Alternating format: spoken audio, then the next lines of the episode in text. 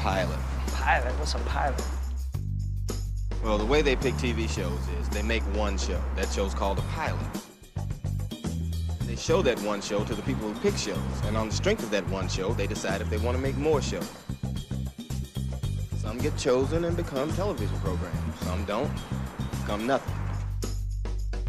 She started one of the ones that became nothing.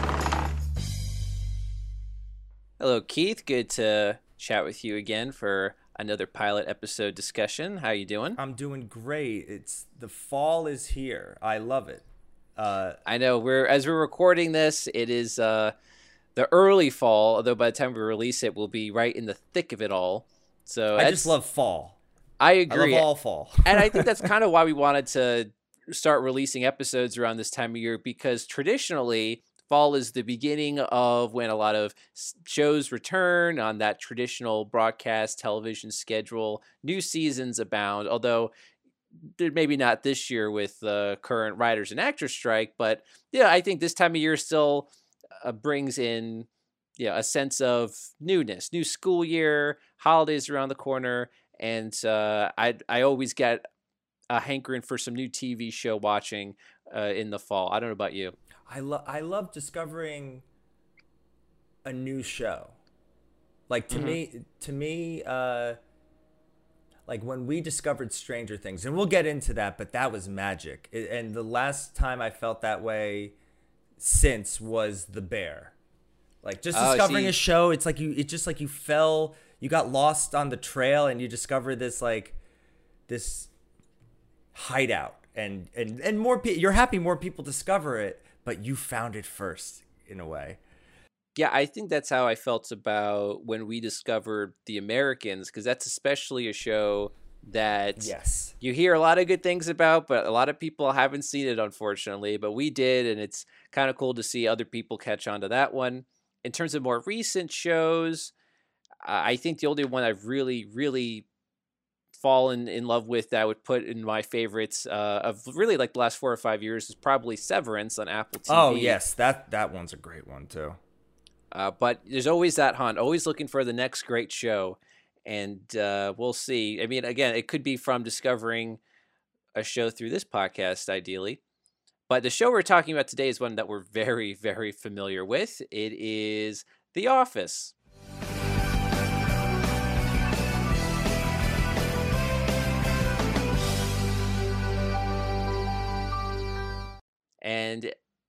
When we talk about 2000 sitcoms, of course, this one has to come up. It's this show is obviously one of the more Mount Rushmore shows of its time, and it definitely had a huge impact on the comedy landscape in television for many years afterwards. I would a hundred percent agree. I would also say that it's had a giant impact on the working life I think it's mm-hmm. affected in maybe in some way. I think it's affected the average nine to five job in some way. Like, oh, okay. How how would you? I think people kind of a they recognize the mundanity in maybe uh, that office type job, and they they would rather do four day weekends. They'd rather work from home. They'd rather not spend their lives dedicating themselves to a Dunder Mifflin type job. Yeah, they exactly. want to have fun. They want to have fun and work, but it's it it kind of affected its way into our work culture, and I mean that for the better. Well, you know, nowadays in a post-pandemic world, as it's called, you know, a lot of companies operate on a remote schedule or a hybrid schedule. So, I mean, for me personally, you know, with my job, I only have to go into my office twice a week, thankfully. And so right? It, it's I'm almost curious too how the office would be if you were to do like Dunder Mifflin on a hybrid schedule, or you know, if that company even were to still exist, right? It probably wouldn't still exist by now, but you know, it's it's funny to think because, uh, you know, for so many decades and decades, obviously everyone's going in every day of the week, and their work is such a huge part of their lives, and it's interesting. This show still does resonate. It's still one of the highest streaming shows, but I think it might also become now a relic of uh, pre-pandemic time when to have an office job, or sorry, to have a corporate job meant being in an office forty hours a week. a relic of a show that's like 10 to 15 years old. I mean, Right, I- it's not I- that old, No, but, but- you're 100%. It's it's I can I don't think Gen Zers can relate to they can laugh at this show, but they can't really relate to the corporate life. A It's so majority of interesting, them, actually. say. Now that I think about it, this show will become less and less relevant as time goes on because you know some companies went back to a full time in the office schedule, but I think the vast majority of companies are remote or hybrid, and I think as time goes on, that's going to be more and more popular. I, I don't really see the vast majority of industries and companies returning to that full time work schedule. So, yeah, hopefully the comedy will still resonate. But uh, I think if someone were to do an update of this show, you know, 10 years from now or so forth, it would have to be quite different. There'd be a lot more Zoom or, you know, team meetings, what have you. There, there'd be like a lot more. You, you couldn't do it exactly the same, is what I'm saying. I do th- wonder if the creators of the show go, it's like, man, like they could have probably gotten a lot of stuff out of the pandemic, but also Sure. this would have been a perfect way to like, instead of the last seasons that we did get, like kind of nearing a this work life kind of you know people are working from home people are moving to work from home like the office life is kind of ending. That would have been a really good ending instead of the final two seasons. well, actually, I do want to discuss that at the end of our episode recap here.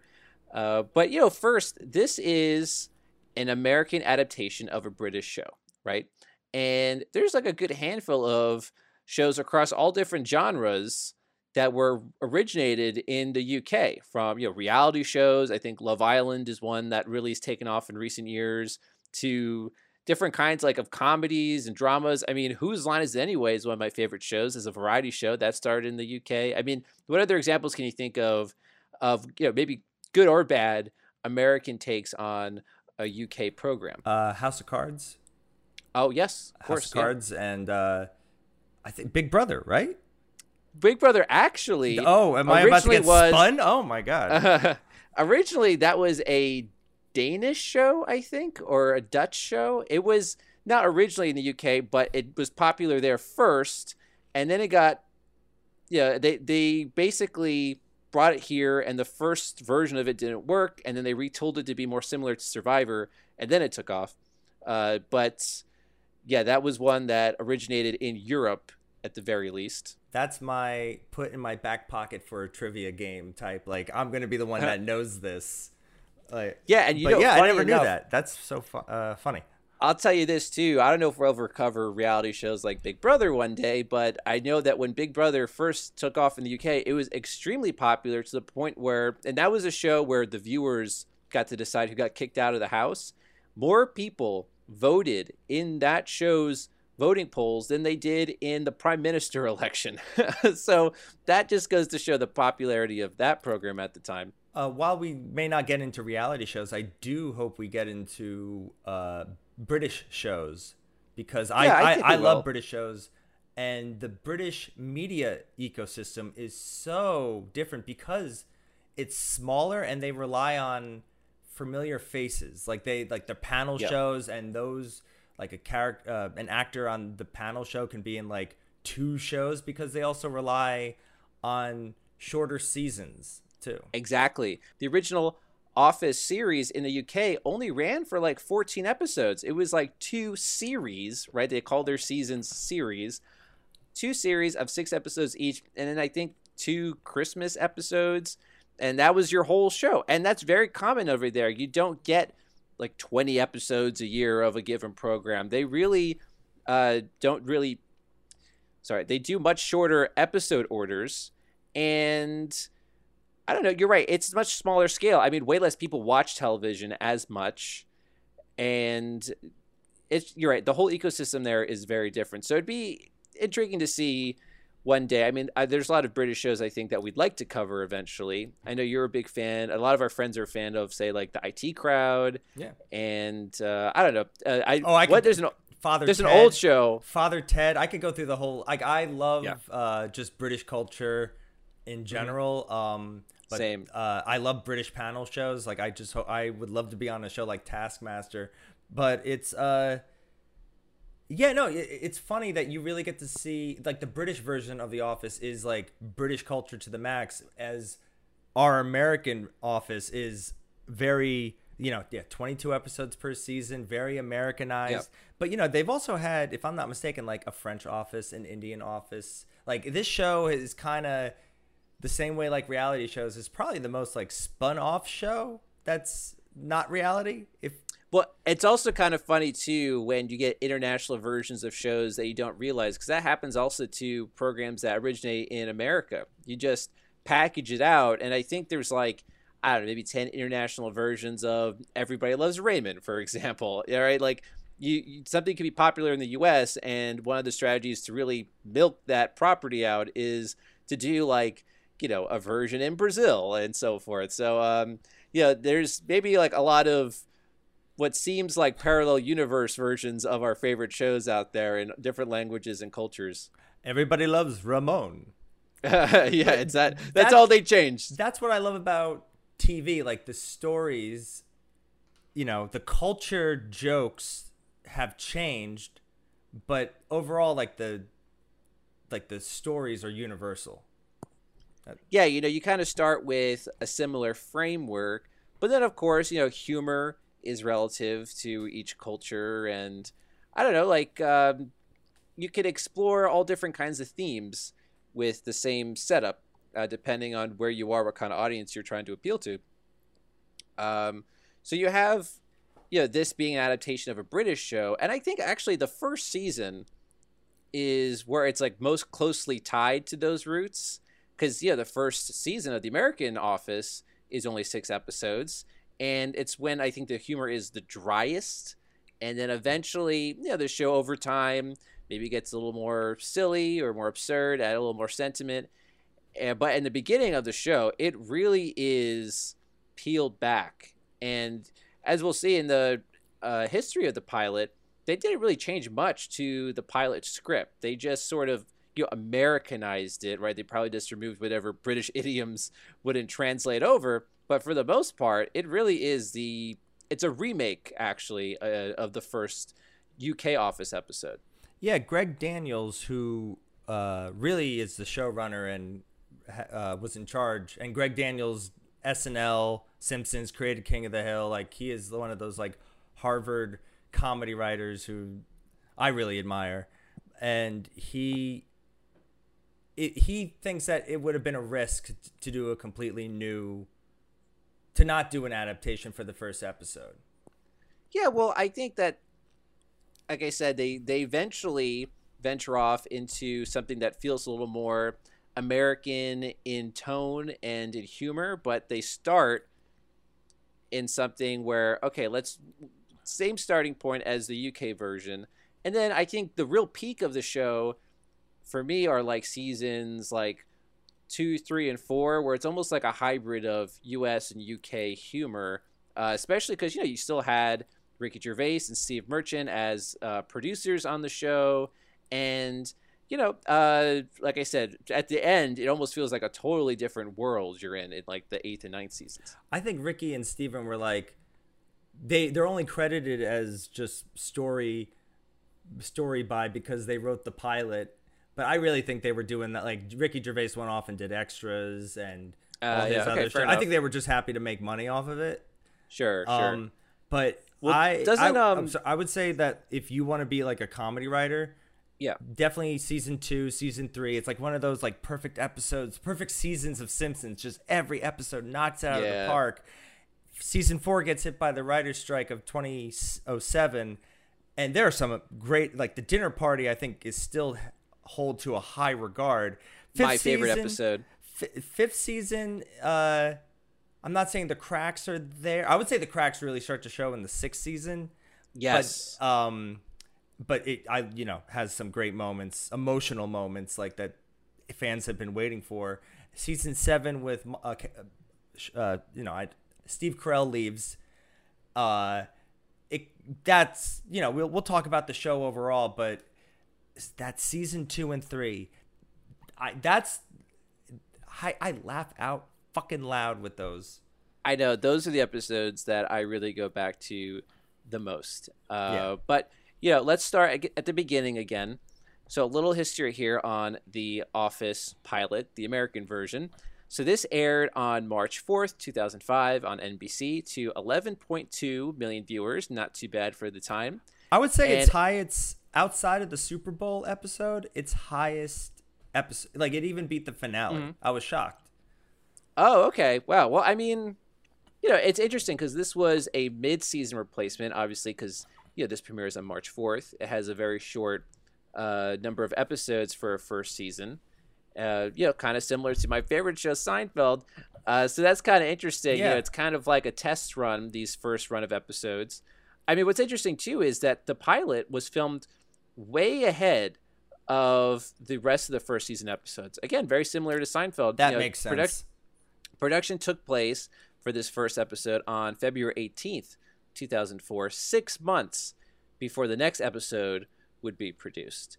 Uh, so, you know, when you watch this, you think, okay, this was released in 2005, uh, but it was filmed like uh, over a year before it was aired. So I, I find that very interesting. Uh, and then, you know, you have um, here, you know, the a very interesting like team of of creators, writers, actors. You know, I think this shows uh, creative team. It's it's very fluid, right? For example, you have three writers. You know, Paul Lieberstein, if I'm pronouncing that correct, Mindy Kaling, and B.J. Novak. You know, as we all know, they doubled as writers and as actors. Uh, and you know, even um, a lot of the supporting cast yeah, they were known for their work in improv, and I think there was like a lot of collaborative uh, work on the characters, on on the stories, and creating just the world of this office. So yeah, that's all like really. It, that has to be such a great environment to create comedy, and the results speak for themselves. Like I said, especially in those first four or five seasons. kudos to getting this team together because I think as the office was ending, they released a lot of uh, just like, oh, look who auditioned, and Yeah, yeah. Like did um Seth Rogen audition for Dwight? Seth Rogen, Patton Oswalt, like eh, like all those quote unquote like weird character actors, uh, like uh, Ju- Judah Friedlander. They all. I feel like uh, Dwight was like vague enough, like he's a, a goober, and we're just Yeah, trying to and, um, set it. Like Kathryn Hahn for Pam, Paul Giamatti. They wanted Paul Giamatti for Michael. Oh yeah, yeah, that's right. I think that was the first name that was brought up, but he turned it down. He and that would have been a totally different character. Like Paul Giamatti is a fantastic actor, but you know, it just wouldn't have been the same. all those actors that that have tried out, like Eric Stonestreet tried out for Kevin, and I'm kind of happy he didn't get it because he's not Kevin. He is perfect. He's Cam. He's Cam. Uh, Brian Bram. I, I, I he has a- Baumgartner? Baumgartner. Uh, he is a, he is a perfect Kev- Baumgartner. he is a perfect Kevin. Like uh, the the Yeah. kudos to the casting and also just assembling the best team overall, the best directors, the best right, like the funniest people. I would love to have been a write uh, in the writers' room. Just how could we make this scene funnier? What could Michael say? What the da? But they really perfectly cast. We got the best in this universe. We got the best. I know it almost seems like Steve Carell was destined for the role Oh, of 100%. Scott. I mean, if you look at what he was in before, I mean, I think the first time I saw Steve Carell in anything was in Bruce Almighty. I think that might have been a breakout role for him. But wasn't he also uh, in the Daily Show with Jon Stewart as uh, correspondent? Or he was at least he was on the show, and yeah, he had like I don't know. I guess had played characters that were within the same sort of ballpark as a Michael Scott, at least in terms of the way he carries himself. And I, I don't know, like this, you know, Steve Carell has got on to do a lot of really, um, Steve Carell's gotten to do a lot of really compelling dramatic roles and a lot of other really funny parts. But yeah, this is a career defining role for him. And I, I just think it makes sense because he's one of the funniest uh, leading characters of any show. The- Michael. I don't think it's a bad thing to be defined by one part when it's a part like Michael Scott. And, but yeah, uh, like he's proven to us that he can do drama. Like he's been nominated for an Oscar. Like I Oh, remember he played like in the movie The Way Way Back. It was like his first role outside of The Office, or like when he left, and he was an ass. Like he played like the stepdad, and he was an asshole. I'm like, you're an asshole, Michael Scott.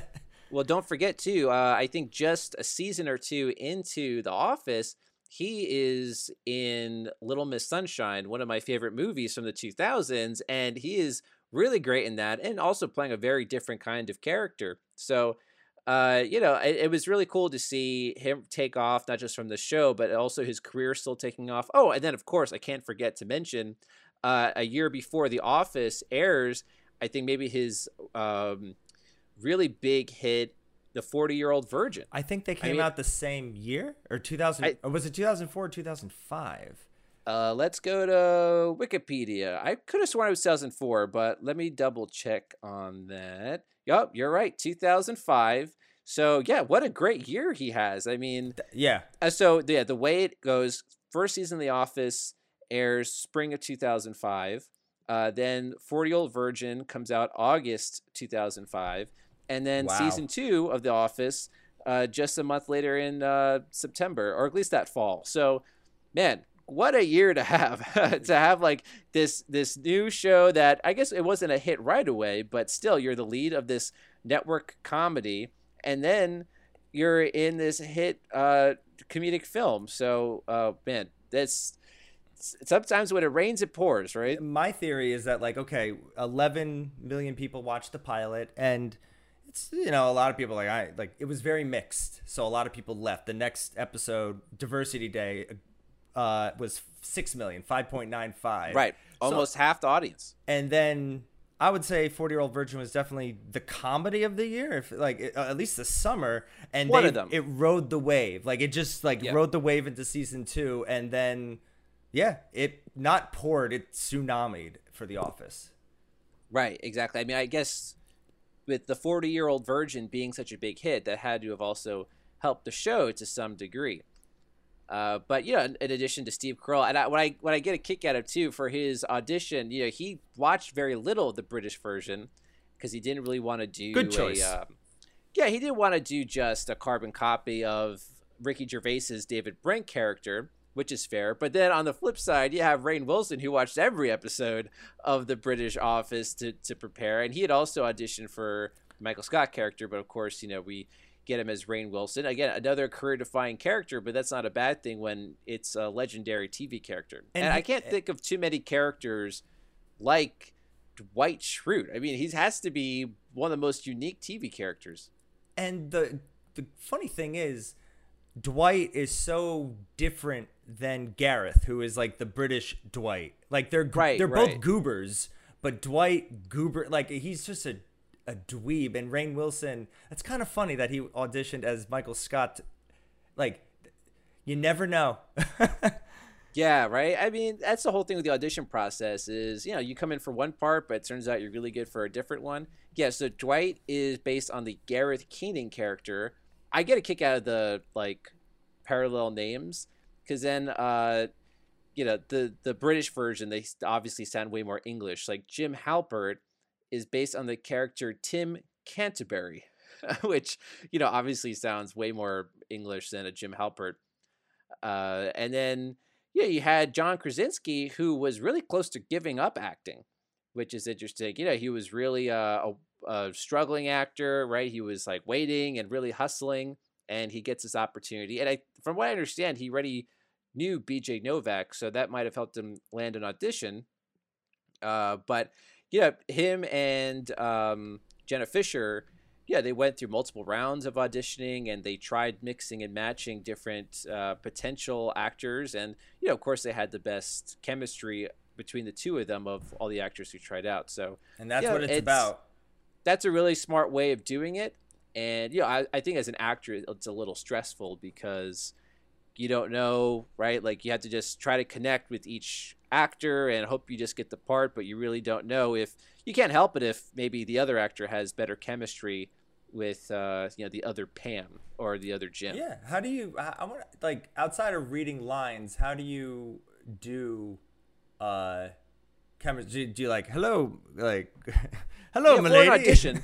yeah, for for an audition, you don't do that first off. But uh, you know, for an audition too, you don't have time really to workshop the scene with your auditioning partner there. So it really has to be something in the moment. It's either there or it's not, which is actually I think a good litmus test. Uh, and then, like I said, you had a lot of the supporting actors who were known for their improv, like um, you know Angela Kinsley or um, you know Oscar. Um, oh, he's great. I don't want to accidentally say their character name. I want to say the actual actress name because you know it's funny that they, um, you know, A- Angela Kinsey, I should say. Sorry, uh, it's funny how some of the actors have the same first name as their as their characters, or even like just the whole name, right? I think Creed Bratton is just Creed Bratton, which I love that. And uh, I think the funniest casting of any of these uh, supporting roles was uh, Phyllis, right? She was just a casting associate. I don't want to say just, but you know, she was not intending to audition for the show. She uh, was working on the staff, and because uh, the director of the pilot, Ken Kwapis, who I believe is one of the recurring directors of the show, uh, he just liked how she was reading with the actors auditioning, so he offered her a part, and the part um, was you know the part of Phyllis Lapin. Was She is, she is Phyllis. Oh yeah, yeah, exactly. And she's she's so great on the show too, and you really see her go through the ringer as you do all the other characters. But uh, this being a breakout role for her too. I mean, we also know her as Sadness in Inside Out. So I think that's just a cool story there. That just she just happened to be so good reading with the actors that she gets a part for herself. So yeah, you never know who you're gonna discover during the auditioning process. I didn't know that and I, you know, you always read about how uh, Jenna Fischer got cast and John mm-hmm. Krasinski. Mm-hmm. I didn't know that about Phyllis, and that is right now my favorite casting, just because, like, yeah, you just you never know. You like I like you could be like how many times have we heard like I was just about to quit acting, and then you're that's when the phone call happens and you're given the role mm-hmm. of a lifetime. It's just life is you go through the doors that open. I know, and what what's really funny too is um, I was watching more episodes of Arrested Development after we had you know discussed that in a previous episode, and I actually saw Phyllis as an extra in a Bluth Company board meeting. That's so, right. you know, it's it's a quick appearance, and obviously, people who go on to know this show well, if you rediscover Arrested Development, then you'll recognize her. But that just is an interesting practical solution to having to cast extras all the time is you know just get some of the people from the staff to be in a board meeting or you know one of these kind of scenes where people are only on screen for a couple minutes. You'll change so, their uh, life. Uh, yeah you you never know if it turns into something else. I do uh, want but, oh sorry the one fact that i mm-hmm. did discover is that ricky gervais because he did have a hand in I get in a little hand in the creation of the the show. He said that Michael should be good at his job. Well, I be, oh because really it's hard like to that. get fired in Britain.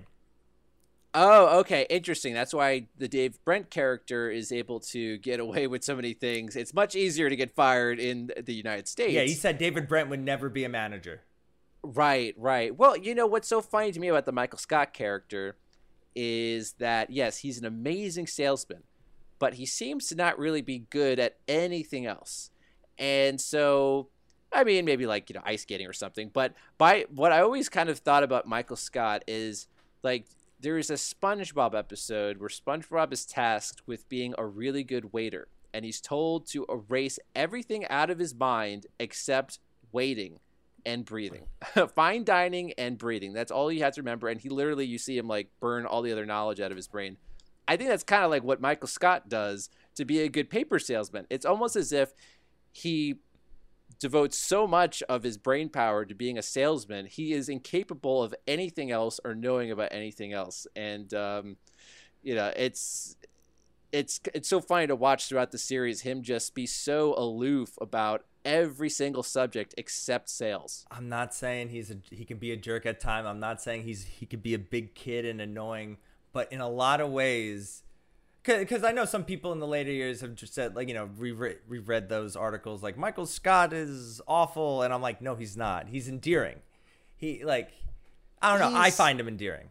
I agree. I mean you know he's he's needy and he's childish yeah. but you know, he always has good intentions, and even if he does maybe do something that's kind of off color or offensive, you know, uh, it's never out of malicious intentions. It's it's always just out of this incessant need to be liked. Exactly. And you know, again, that we all have that. I think we all can relate to that desire to to be liked by whether it's coworkers or some group of people. And I think that's why the character endures so much. Is you know, no one really wants to identify with Michael Scott uh, because of just you know how yeah uh, unbearable he could be at times. Uh, yeah, as a boss, yeah, he's funny to to watch and to laugh at. But uh, I think at the same time, there's there's certain flaws within him that we can all identify and relate to. Uh, you know, unwillingly, of course. Uh, not me though. Uh, so. Uh, and then, you know, like you said, the reviews for this pilot were pretty mixed. I mean, a lot of critics were calling it another failed Americanization of an English show, and I get it. You know, they, it was get it. paling in comparison, and you know, it's like I said, this was a remake of the first episode of the English Office, so of course it's going to get a lot of comparisons there.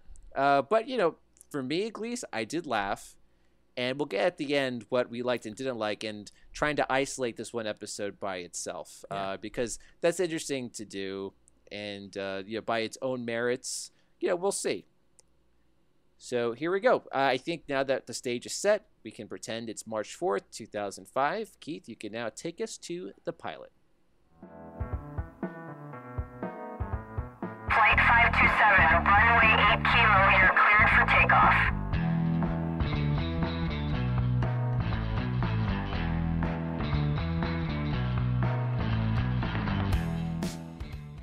So, you know, we go right into the intro credits. That classic intro where we get the montage of Scranton and all the characters around the office and just all the classic office imagery, like the water cooler and someone making copies and all that generic sort of stuff. And that that's again setting the tone here. You know, this is you know, it's the office, but it's supposed to be like almost a blank slate office. I mean, think about how Dunder Mifflin is a paper company. It's like so generic. You could really uh, project any kind of business or work environment onto this particular group of characters and what they do for a living. You can tell by the quality of the show based on Steve Carell's hair. Cause I Yeah. I hate it. I hate it so much. He looks like a used car salesman in the Yeah. in these early episodes, especially in this in this episode. But then he develops he gets back to the Steve Carell do by mm-hmm. like maybe the end of season 1 or definitely in season 2. But I he, I just that's the first thing you kind of see with the cast. Iconic theme song. I, I don't. I think everyone's kind of talked about like that is one of those. If you hear Yeah. if you hear that song, you know, you'll hum along to it. Well, But, it, I don't yeah. know if it even has a name. It's just an original theme written for this show by Jay Ferguson, and they had shopped around a couple of different well-known songs that could have been the theme. I think uh, "Mr. Blue Sky" was one that the cast really Oh. liked, but it was being used for another show that was airing at the time. So No, they might have yeah. gone with a you know well-known pop song or classic rock song, but yeah, I think it's good that they get this original theme song. And you know, Scranton, I feel like you know it's it's within the Pennsylvania New York area, but I still think it has a similar sort of feel in terms of the music that say like the Drew Carey show has, like a very cozy and relatable Midwest-ish suburb, right? Like a bit of a Rust Belt feel to it. Yeah, I think that's why I connect. It, it is like, I probably you know I see we see them in Jersey, like the, just like you're driving past that office, fourth floor, fluorescent lights, like it it really captures that. And Scranton, Pennsylvania, is like it's not Pittsburgh, it's not Philadelphia, it's Scranton.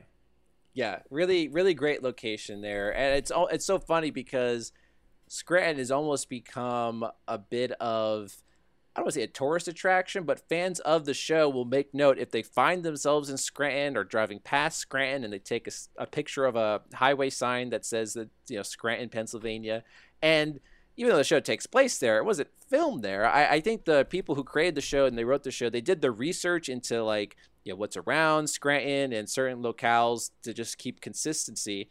But uh, you know, it, it's not as if you can find the Dunder Mifflin Scranton branch by going there. It's in know, California.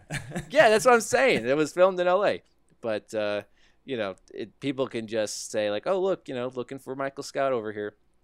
That's So, cool, yeah, they- That's nice. Yeah, and you know, with the hair too. I I I love that you mentioned that he looks like a used car salesman. It is a very cheesy salesman with the slick back hair. It almost it looks like what uh, maybe salesmen were styling their hair in the 80s, right? It's very Yeah. outdated. So I think that's all very intentional. But you're right. I think it was almost a little too much, and so it's good that they dialed back a bit with uh, with the hair there uh, starting in season two.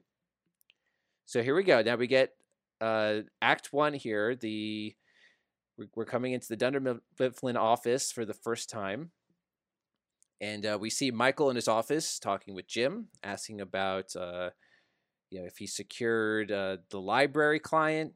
Jim wasn't able to, so Michael will show him how it's done. Calls him up on the phone, and you know seems to have been able to secure a deal. And but he does uh, have uh, a faux pas where he mistakes person on the phone for a man, but it's actually a woman. he attributes it to maybe that the woman's a smoker. um, so you know, little moments like that. That's gonna be basically your your go-to type of humor. These these cringy faux pas.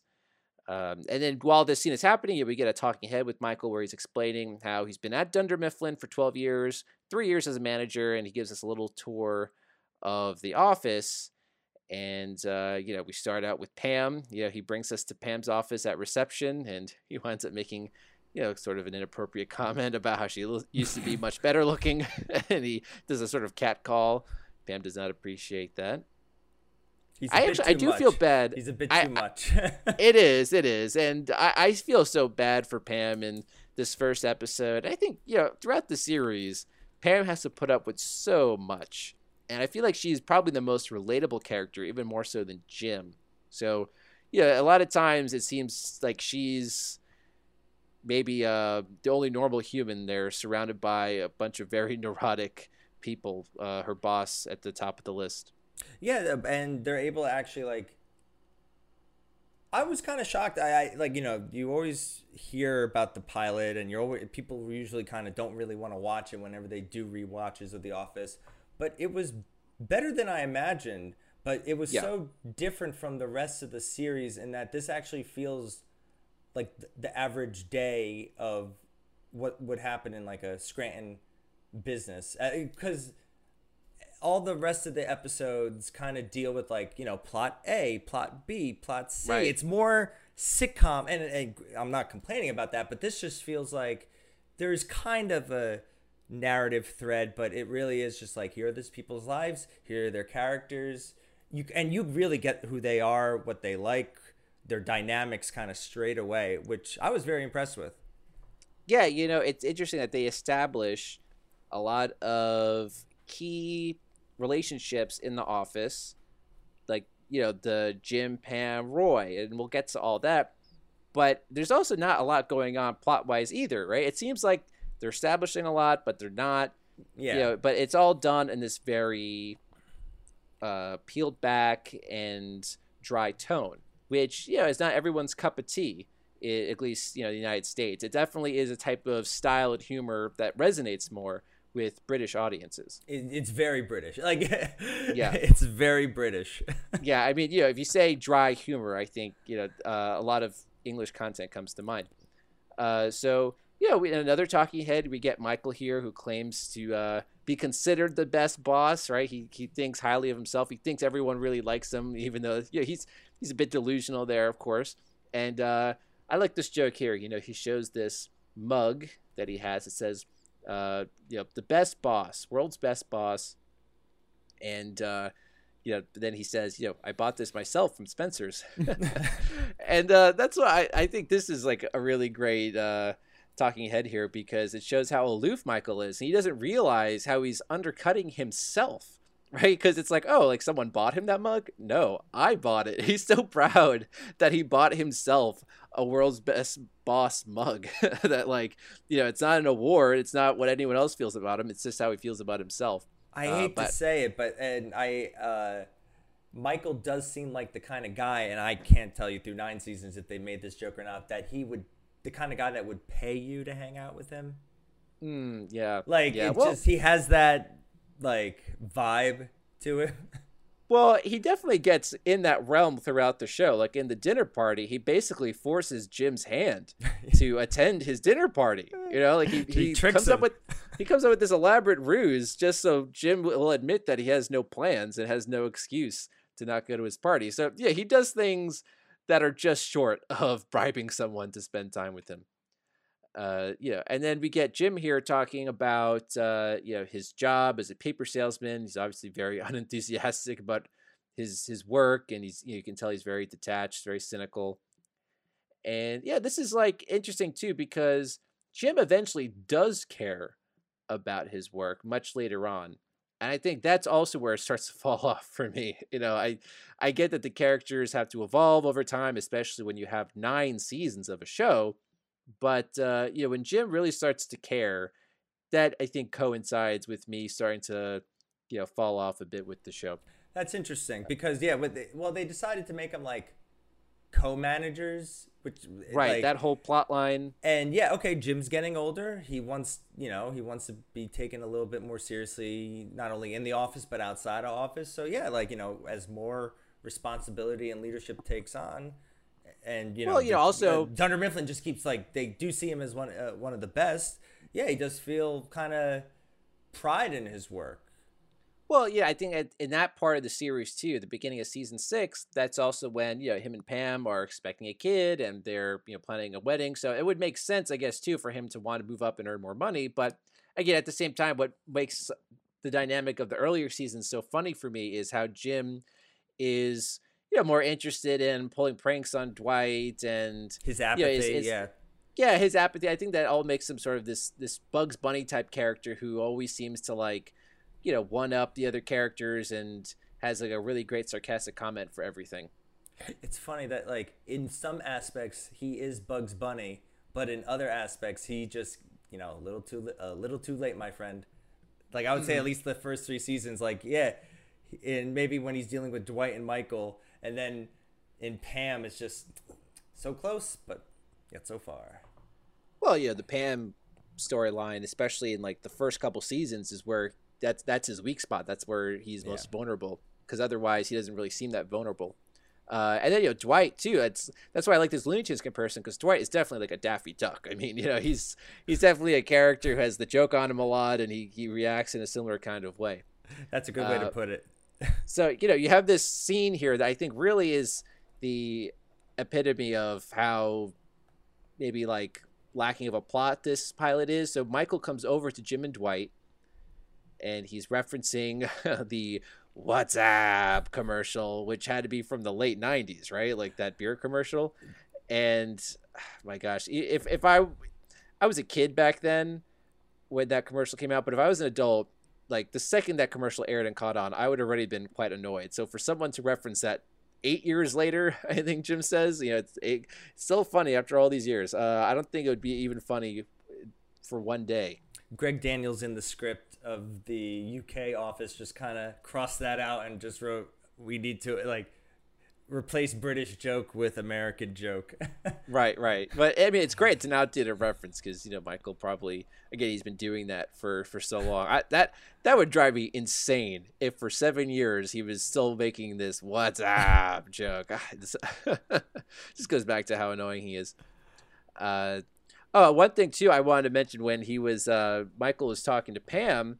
Yeah, he throws out a memo, right? Like, Oh, oh, I have a memo for you, and you know Michael always wants to be funny, so he's like, oh, I have. Uh, I have a filing cabinet for this, and it's the garbage. You know, he threw out that memo. So this comes back to bite him when Jan Levinson Gould arrives, the the boss, the VP that Michael reports to.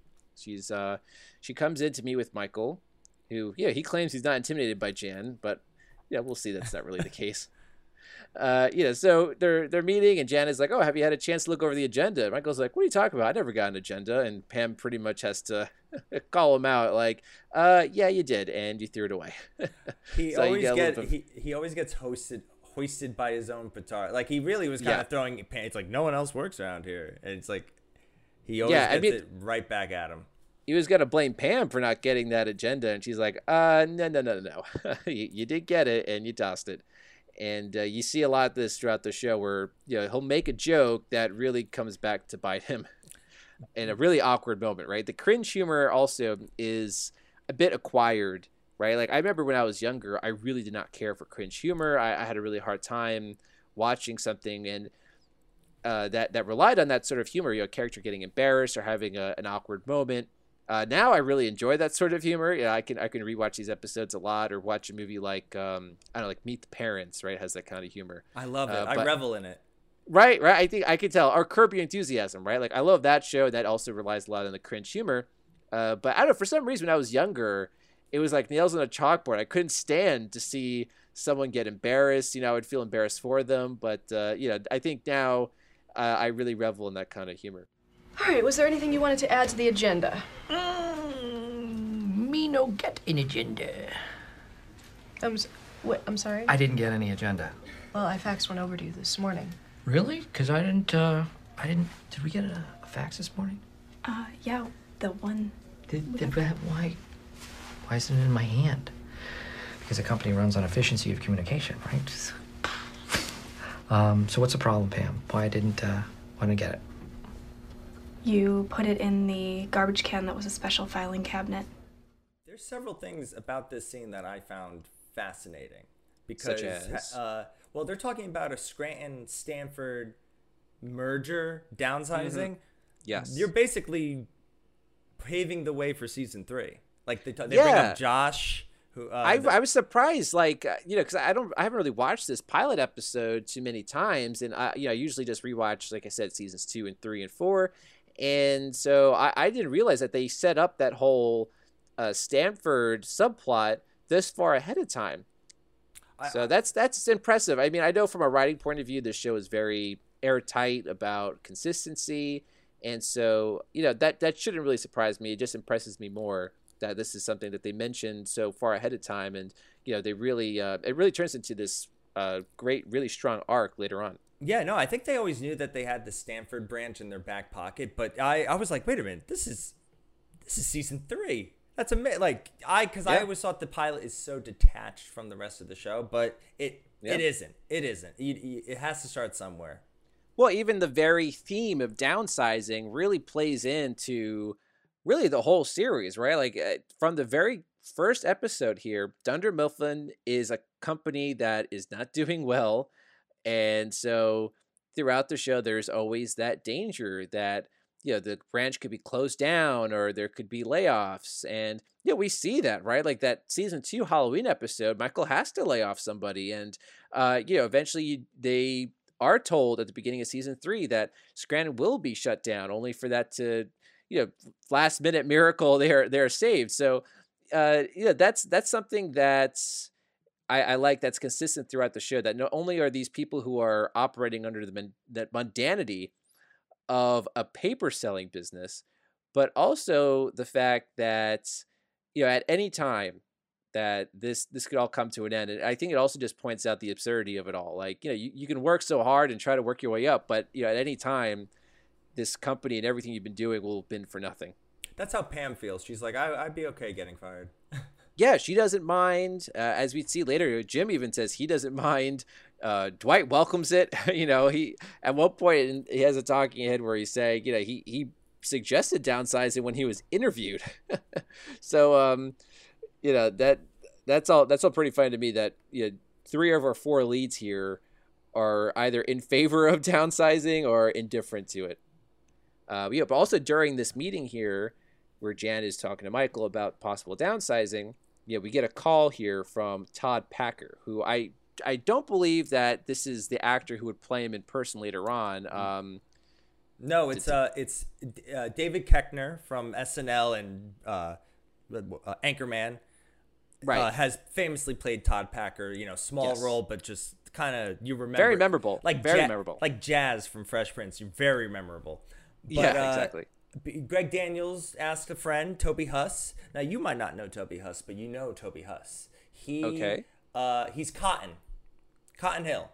He has that voice. Like he he and he's also been in Like when we talk about *Halt and Catch Fire* on AMC, he's a Oh, okay. very prolific. Or, yeah, he's done a lot, but his voice. He's Cotton Hill. He's uh, um, the neighbor. Um, I'm forgetting their name. Uh, the neighbor, the Asian neighbor from King of the Hill. Oh, okay, yeah, yeah, yeah. He's Yeah. um, uh, Kahn. Kahn, yes. Like he has okay. that nasally voice that I, I thought it was David Koechner at first, and when I was doing research, I was like, oh yeah, no, Greg just called in a fra- uh, favor. I mean, it makes sense. I think this is a character they probably figured they'd eventually cast for Yeah. someone in person, but you know, since he only has uh, a few lines here on the phone, on speakerphone, uh, in front of the boss, unaware, making very lewd comments about Jan. You know, carpets matching the drapes, and Yeah, it's you know, and also, I mean, the Todd Packer character. Yeah, the actor who plays him is really good in the part, but very insufferable. I mean, I, I guess that's that's the character. He's supposed to be like this very offensive, mean, sexist, homophobic salesman. But uh, as effective as he is, like you know, watching him is at a borderline like too effective. You know what I mean? well, we're Jim and Pam. Jim hates him. Right, right, exactly. That's it, it works because he's a believable character, and the show through the lens of Pam and, and Jim, right? They they condemn his behavior, uh, but he's he's more of like a plot device, really. He's like this caricature of like a outdated salesman from a bygone era. Thankfully, a bygone era. Uh, so you know, uh, Jan asks Michael not to tell anybody about the downsizing, but you know, we see word spreading throughout the office.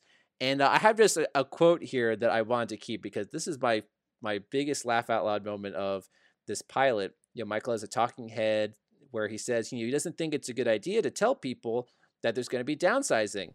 And his analogy to this is, quote, well, as a doctor, you would not tell a patient they had cancer. and I, I love that so much. And I think this happens a few times throughout the show where Michael, in a talking head, will come up with the absolute worst analogy to compare his situation to. And, there's like one where, you know, he's trying to come up with the analogy for not shooting the messenger. And it's like, you know, when you crack down on drugs, you don't arrest the dealer. like there's like moments like that where it's the exact opposite, right? His his understanding of things is just so off, or he, you can just tell he doesn't know what he's talking about. So uh, that that really made me laugh a lot. Uh, he's one beer short of a six pack. Yeah, yeah, uh, maybe a couple. Oh, watch out for this guy. Dwight Schrute in the building. This is Ryan, the new temp. What's up? Nice to meet you. Introduce yourself. Be polite. Uh, Dwight Schrute, assistant regional manager. Assistant to the regional manager. So, uh, Dwight, tell him about the uh, the kung fu and the uh, car and everything. Uh, yeah, I got a uh, 78 280Z. I bought it for 1200 fixed it up, so now we're three grand. That is his profit. Yeah. Uh, new engine, suspension. I got a respray. I got some photos. Damn it! Jim! Okay, hold on, hold on. Judge is in session. What is the problem here? You put my stuff in jello again.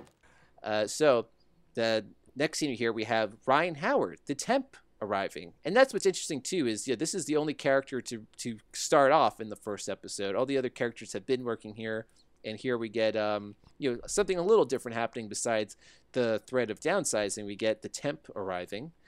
And uh, you know, Michael wants to impress him with his sense of humor, and oh uh, makes a very interesting choice by doing an impersonation of uh, Hitler.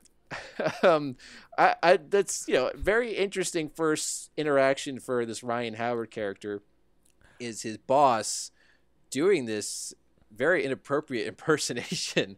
um, you know, it's we we get a lot of other moments where Michael's first impression with people isn't great. Right, like, do you remember when he asked Karen if her father was a GI? right, there's moments like that. Uh, so Oh yeah, when the yeah. whole Stamford branch comes in.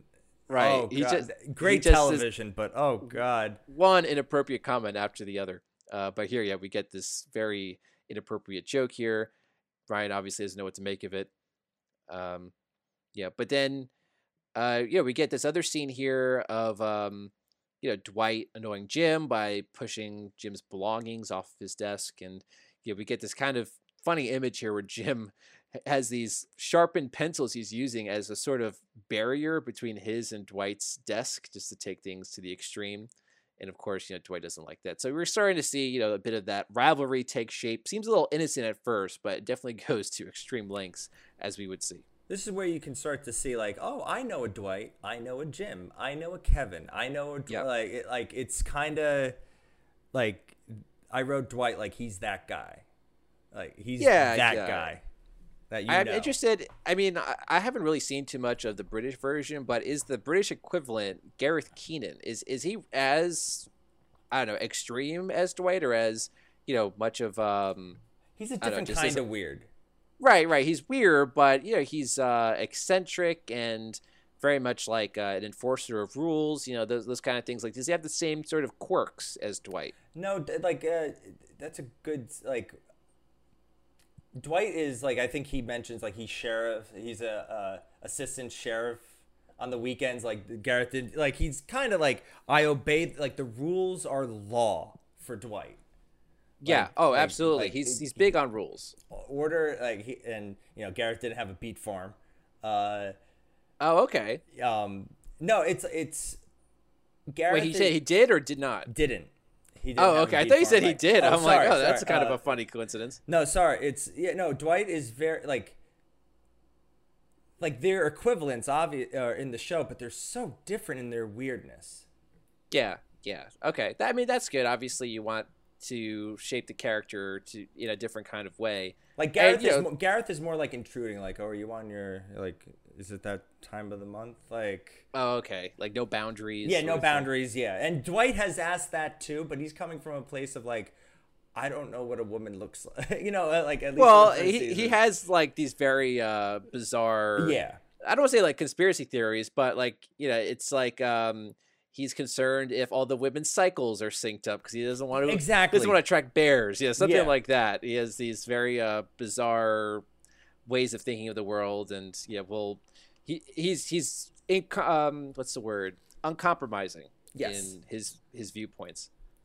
So we get an act break, and when we come back, you know, Michael's looking over some phone messages, and he does a very long and unfunny impression of the Six Million Dollar Man. and yet it I made did- me laugh. You know, it goes on long enough, right? It feels like a whole minute of him doing this sort of act of him like slowly running and doing the sound effect. I didn't really know what the reference was until he said it, and maybe that's the point because the Six Million Dollar Man is from what the seventies. Yeah, 60s, 70s. I, I think 70s, yeah. I'm like aware of the Six Million Dollar Man, but I, I wouldn't understand a reference if I was if it wasn't explained to me. Uh, and then you know Michael, yeah, he's joking about his salary, like you know I should be paid six million dollars. And after Pam sort of plays along, Michael kind of like gets a little serious. He's like, you know, Pam, if you have any issues with your compensation, you should bring it up with HR. Try to be professional, Pam. and yeah, I think this happens to Pam a bunch of times where like you know when she tries to get a little playful or involved in whatever Michael's doing, he does not volley back. you know, he he he wants to be really the only person who's telling the joke. Um, and then I know another talking head here from Michael. He's listing his heroes, a very interesting group of people: Bob Hope, Abraham Lincoln, Bono, and God. God, and God as his hero, citing that their contributions to the world are incalculable. Um, and yeah, I get a sense in this talking head that Michael is really like baking things up as he's going along, right? He's he's just yeah, these aren't his actual heroes. He's just trying to think of something to say. Oh, yeah. and that that's just another thing that happens with him all the time is just you know he, he has these talking heads or these moments in conversation. I think he even explains it in one episode where he goes, you know, when I start a sentence, I don't always know where it's going, and I'll just keep talking, hoping that I get somewhere. Uh, that and that's so that's so key. I mean that that is the character, right? Well, in the idea, of, in the concept of this world, they are a, a, random document, a random documentary uh, crew is filming this office. So Yeah. he's kind of like, yeah, I'm a big. Sh-. He thinks he's going to be a big shot after this, and he is Yeah. trying to present himself in a way that no one else sees him. Yeah, exactly. You know, he you could tell he takes a lot of pride talking to the camera and talking about his role within the office and obviously, you know, he hypes himself up, but know, there's something sincere too about how he's just reveling in this attention because he's an attention seeker. So he's really trying to just talk about anything really to get more camera time. Uh, so you know, Michael now calls a meeting to discuss the downsizing, which you know, obviously that's not what Jan asked him to do. Uh, everyone's in the conference room, and we get like a an interesting group of people here in the conference room. A lot of faces that we would not see again. I said, "Who Uh, are all you people?" Like, Yeah, I I know. We see obviously some faces that would be consistent. right? We see Phyllis, we see Stanley, but then we just see a few like random people. And from what I understand, and what I looked up, some of the people we see in the scene were just actual production staff members, like accountants. oh, really? Yeah, yeah. So yeah, it's just kind of like um, you know, like we need to we need to fill out this room. So you know, who, who has time to just sit in for this scene? I, that makes sense. I did note that this was the first time and only time I think that I've seen Stanley stand during a meeting because he's usually in that corner doing crossroads. Uh, Exactly. uh, he's actually crosswords. he's ac- yeah, yeah. Uh, he he's actually engaged in the Yeah. meeting, which is you know not something we didn't know who Stanley was at this point. Yeah, exactly. I mean, yeah. At, at the same time, he does have some attitude with Michael, so there's some semblance of the character there. Yeah. like Michael, we need to know. We need to know what's going on, and he's not buying Michael's BS. And he make, Uh, Michael makes oh god, and like I know the joke is he does like a black impression, like dang, take him. Oh god, he does like the voice, right? And that's another thing about Michael is either with the Stanley character or um, Darryl, who we don't meet in this first episode, but you know, Oh, Darryl, yeah. the um, warehouse foreman, he makes these very uh, ill-advised attempts to connect with uh, these black characters, and again, it just leads to these very cringy, awkward moments. Michael Um, also thinks he's like Richard. Uh, he's like a great stand-up comedian. right? Oh yeah, who's he never done he's- stand-up. he he thinks he's really hilarious, right? We see that throughout the show in the early episodes, especially. He thinks everyone loves his jokes when in Yeah. actuality, not so much. Uh, and I, what I also like too, you know, Dwight insists on standing next to Michael and helping him It's the make first this uh, the- the, first uh, assistant to the regional manager uh, run running joke. Right. They make that joke a couple times, like assistant regional manager, assistant to the regional manager. You know, big difference there. Uh, and of course, as we know, that comes up a lot. Uh, Michael also calls on Pam, who is he's like, "Ma'am, were you going to say something?" Oh, yeah, Clearly, to she throw, throw her she under was- the bus. She was clearly not about to say anything. She looks around like, um, okay, and she reveals, oh yeah, Jan mentioned that Scranton could get shut down. And so yeah, that kind of sets the room into a frenzy. And Michael, again, like he kind of uh, gives her a hard time about it, you know, like uh, for doing the exact same thing he was doing, really. Uh, so let's see. So now, you know, Jim, we get a talking head with him where he's worried that all the things he knows about from his work, his job, is just useless knowledge. You know, like all these things about how much manila folders cost, da da da. But he also happens to know Pam's favorite yogurt flavor. And this is where we start to explore what is clearly a bit of uh, a romantic connection here between Pam and Jim, which, yeah, at first seems kind of innocent. Yeah, they seemed, again, not only to be the only normal people, but we also saw them a little earlier in the episode, just the quick shot of them chatting at Pam's desk. They're just babies at this point. I know, I know. It's it's so interesting to see the start of this nine season journey. Uh, so you know, after the meeting, we now get a scene of Michael showing Ryan around the office. He introduces uh, Ryan to Dwight, and shortly after Dwight, he looks in, he goes into his desk and he discovers that his stapler has been placed in Jello, and I think that's like a big moment for the show here. The first prank that we would see from Jim uh, against Dwight. And yeah, Dwight obviously he's fed up because he says like, "Oh, he put my stuff in Jello again. this is not the first time Jim has done this. I don't even know how he goes about doing this though. Like he, it's it's a stapler in a like perfect Jello mold. It's, pr- it's And a pretty good skill. It's like it's not as if you just made the Jello and then you stuck the stapler in there. Like you made Jello around the stapler. so uh, that's it's a prank, but it's definitely a prank that takes a lot of effort. And the fact that he's done it multiple times is kind of amazing, uh, but also kind of confusing. Like yeah, Jim takes these very far. These sort of pranks. Uh, and of course, yeah, Dwight's he's so angry, he demands discipline, but all that really happens is uh, Discipline. Ooh, kinky. uh, yeah, like Michael, like making uh, sexual jokes, and then Michael get- wants to be the fun boss, and this is fun. And you have a very upset employee who's like, who, and on Yeah. camera, yeah, you can't really have that. So Michael is trying to have the best of both worlds, and he is Right. not equipped to do that. he's like feigning michael's like feigning the sort of like you know jim if someone doesn't like what you're doing you shouldn't do it and you could tell michael doesn't really mean any of that and what you could also tell too this this becomes more obvious as the show goes on you know michael sees jim as this cool guy and dwight as this annoying guy so clearly michael is going to side with jim just because he's more interested in being jim's friend Yeah. than in being dwight's friend It's all high school. also- yeah, yeah, exactly. You know, Dwight obviously is infuriated because again, like this is going against the rules, and he's making way more of an effort to be on Michael's good side than Jim, who obviously couldn't care less. Uh, but you know, it just goes to show, the less you try, the more you win them over. you know, you don't try, don't try too hard. Do you mind if I go out for a drink with these guys? No, no, come on. Let's get out of here. Go home. Okay. Um, I'm gonna be a few minutes, so it's only 20 past five. I still have to do my faxes.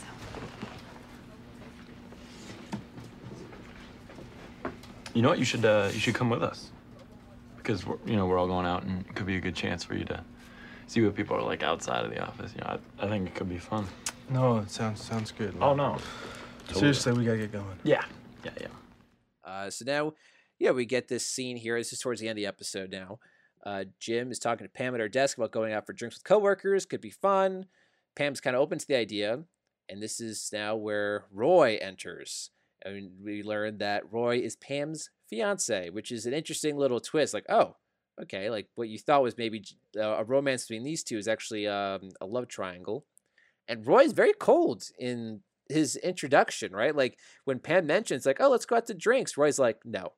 not even like sounds fun. He's like straight up, no, we are not. We're going home. And Jim even is like, hey, no, it could be fun. And, you know, Roy is not very friendly to Jim, not very uh, accommodating to, to Pam. And he just leaves, right? Like it's, it's a, yeah, I think the character would not be as uh, standoffish in some of the other episodes. You know, like he he seems to be like trusting of Jim almost in the second season, but in this in this first yeah this first uh, moment here, he comes off as like very uh I don't know very cruel in a way that he's he's like telling Pam like no we are not going out for drinks. Yeah, I'm not like a, I'm, believe me, I'm not a Roy defender, but yeah, Uh, in- who in- In, in the case of the documentary, I, it's like, oh man, it's like yeah, the one time they bring a camera to work, you're just like, I, you know, you you might have worked all day, you're tired, and you Yeah. come in and you see, you know, that guy likes your wife or your fiance, you know, like the like the vibe Well- is there, but also. Obviously, Roy. You know, I think they're engaged for three, five years.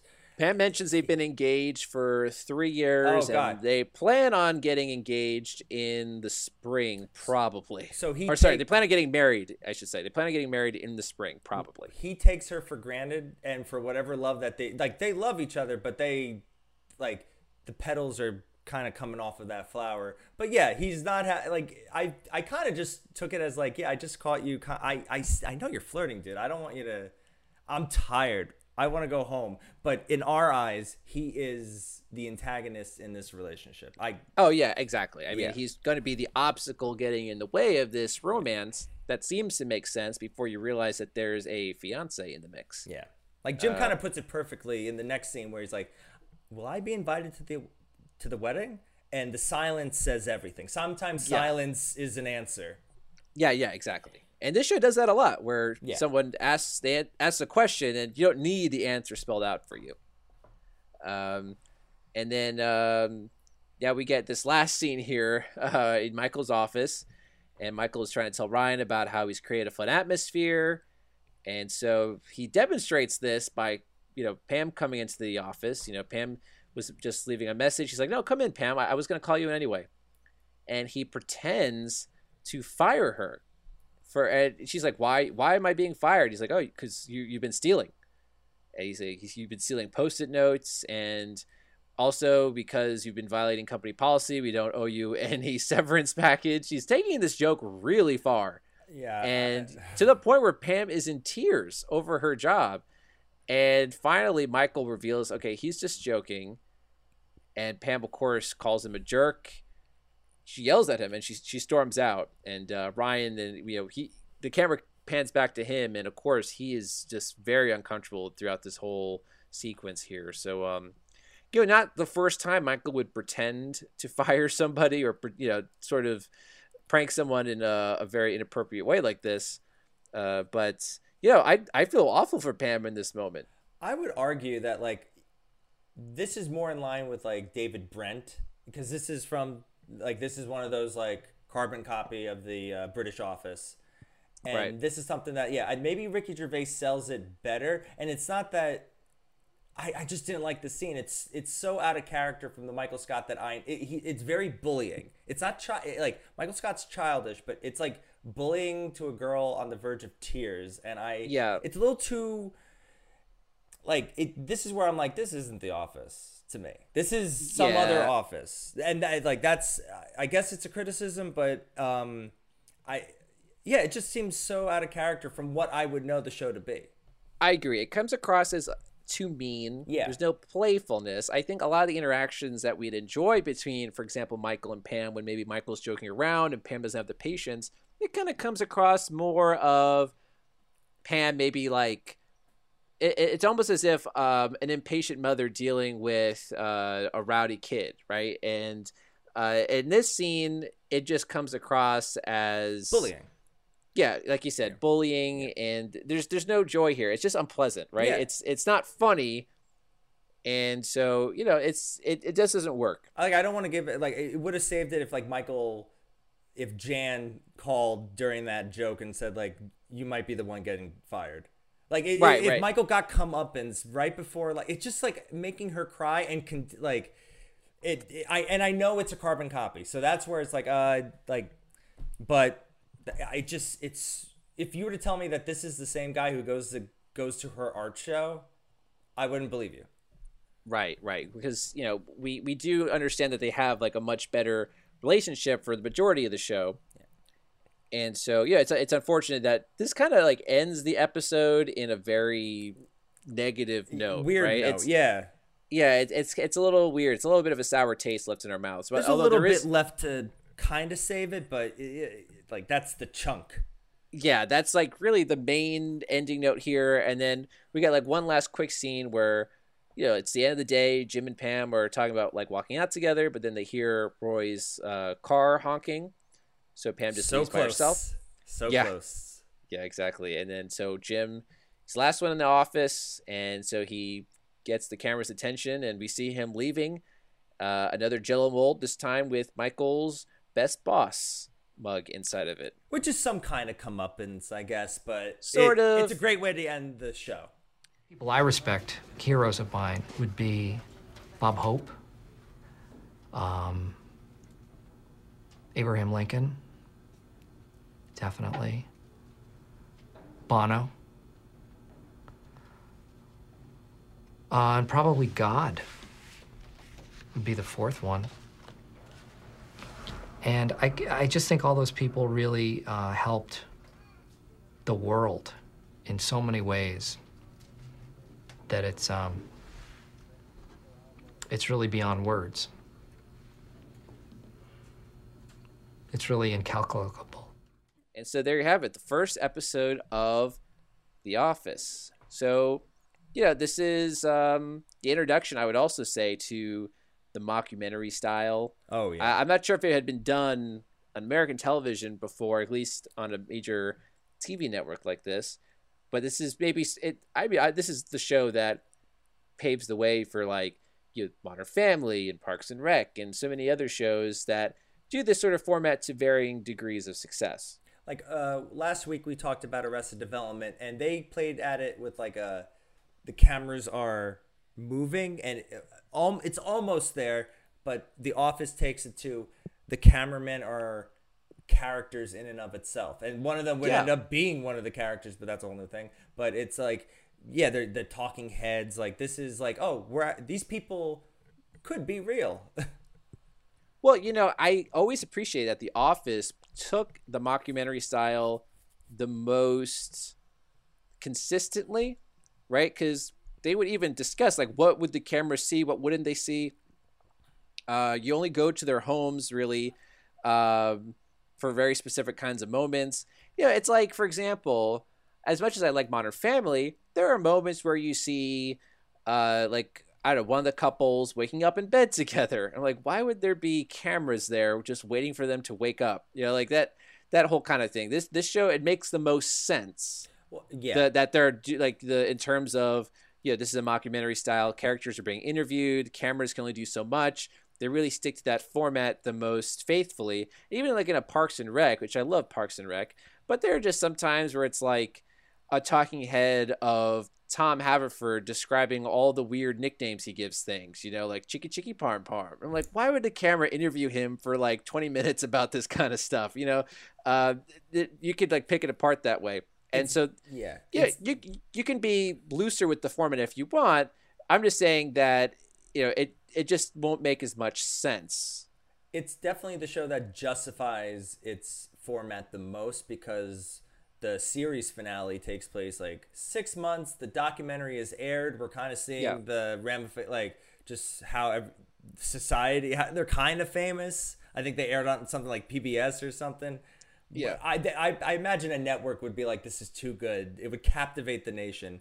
But it's, uh, yeah, it kind of justifies like, oh yeah, why we filmed you, and they're kind of talking about being filmed and all that, while everyone else is kind of. And this, I like, I love Parks, I love Modern Family, I, I love what we do in the shadows, but they haven't. They're they can have their cake, but they're not eating it yet. You know what I mean? Like it's Yeah. I mean, like even in so like in the office, for example, yeah, there are times where like Pam is trying to get the camera's attention, like, oh, look over there, like an interaction between like Dwight and Angela or something, right? Yeah. Like, like you said, the, the the characters are, are very aware that there's cameras and microphones. Even like Jan at times, she's like, you know, Michael, are, are the cameras on? Yeah, And, exactly. yeah, Mike- the mic, Michael they will have, their lie. mic, or like they they have their mic or the camera uh, sneaks in, and yeah, I love it. the last time we see Michael Scott, at least you know before he comes back for the finale, the last thing he does is takes off his mic, and so it's it's like you know um, it's a nice payoff there. Again, keeping to the format.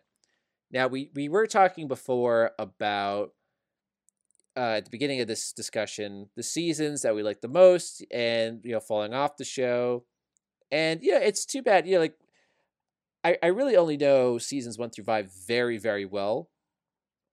And we were discussing before like you know with season six that's where i start to fall off a bit.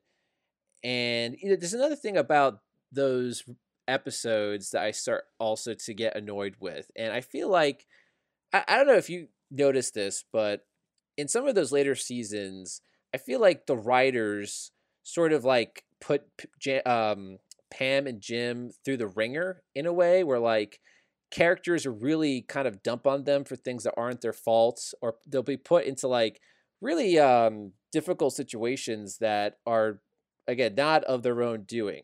So something like um you know like scott's tots is a legendary episode right but dwight's conspiracy against jim really makes no sense that people aren't catching on to him. I mean you know it, it i would be like wait this is very suspicious that you know like these results are coming up and everyone's seeming to buying it you know or there's just a lot of episodes like that where people are just very quick to to, to dump on them. And I, I didn't really understand why the show would turn on those characters like that.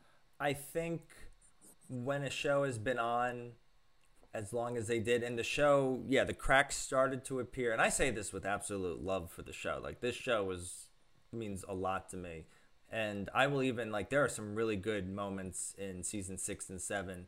And like if I watch the Jim and Pam scene where they get married, I I will shed a tear. Always Mhm. works.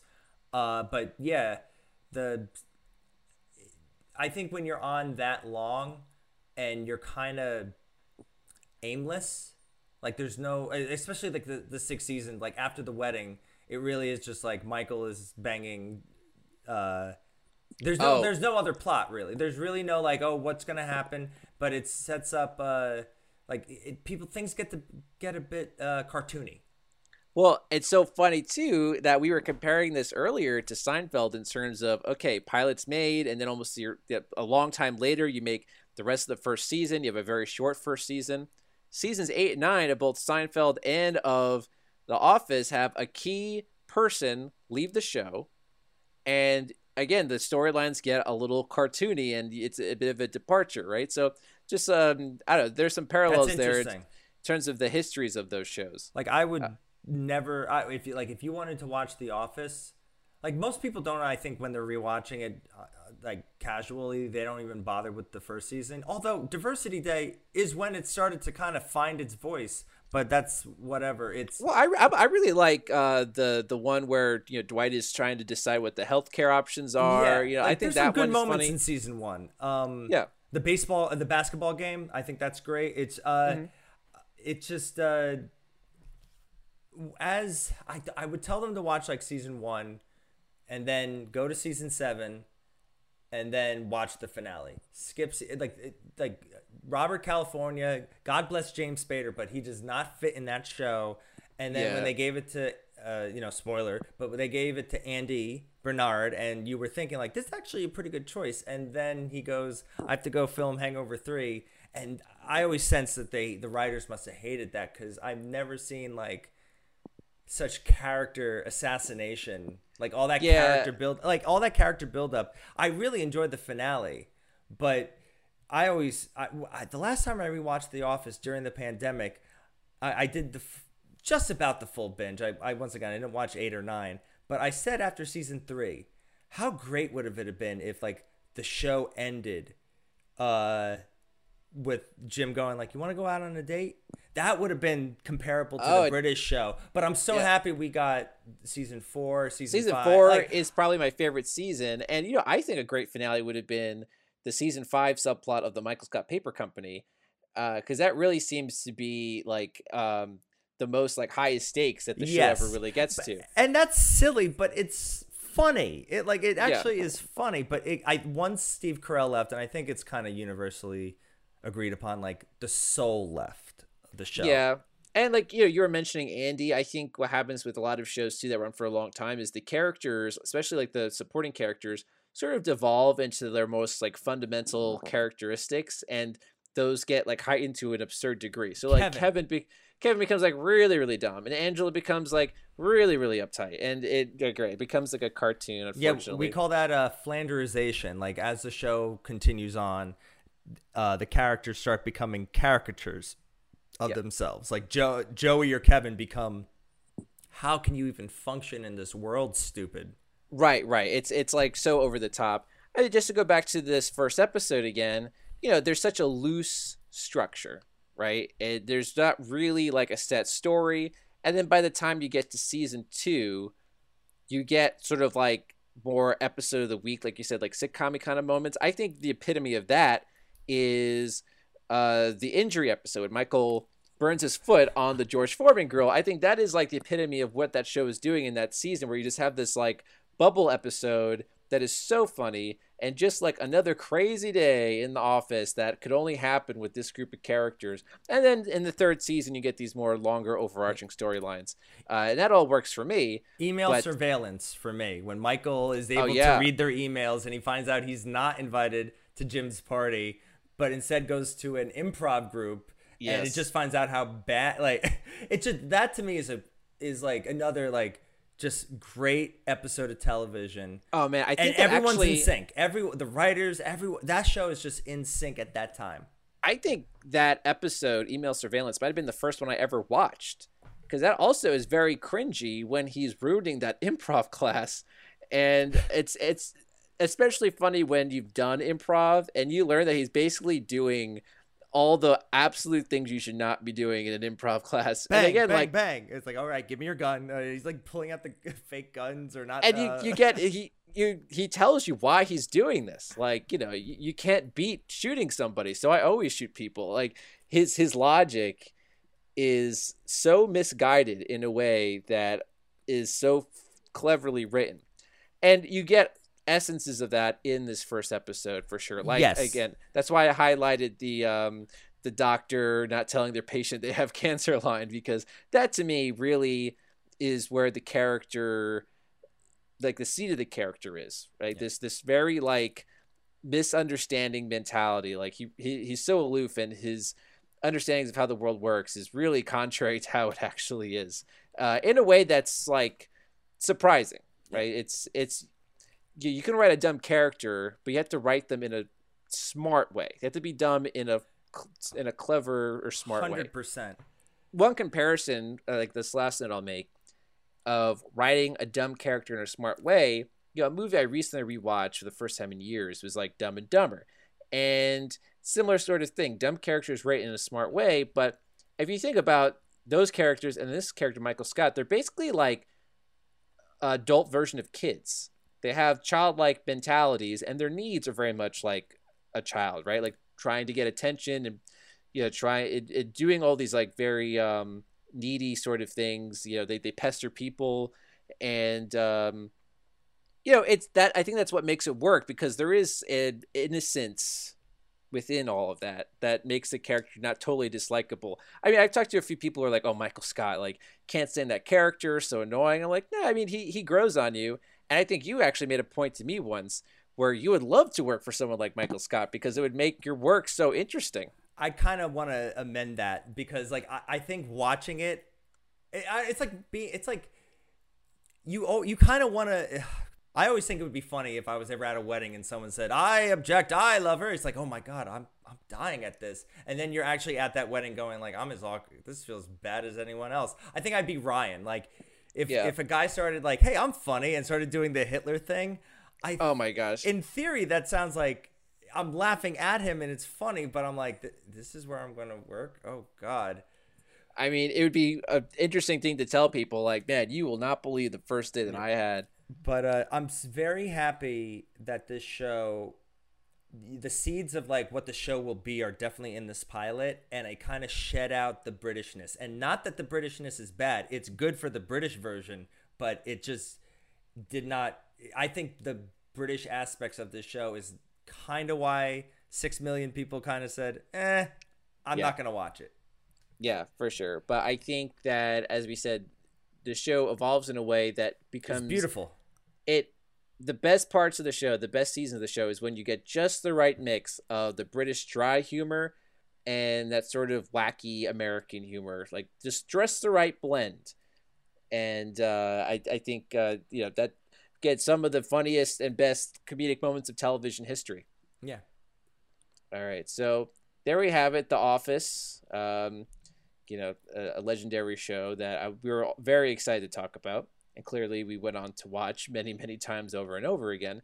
It's worth noting it's one of the highest and most consistent, consistently streamed TV shows of all streaming.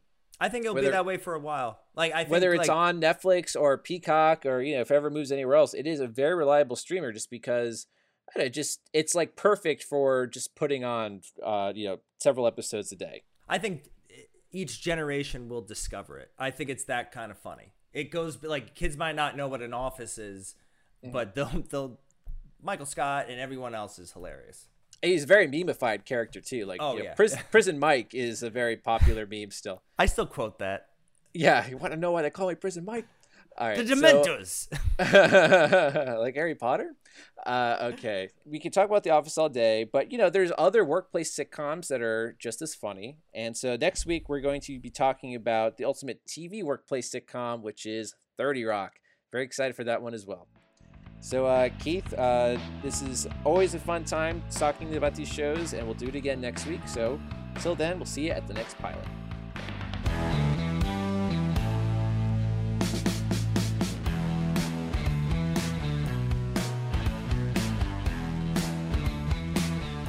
Follow us on Instagram and X, formerly Twitter, at Take Us to the Pilot. That's Take Us to the Pilot with the number two. Attention passengers, we've now reached our destination. We hope you enjoyed the flight and have a nice day.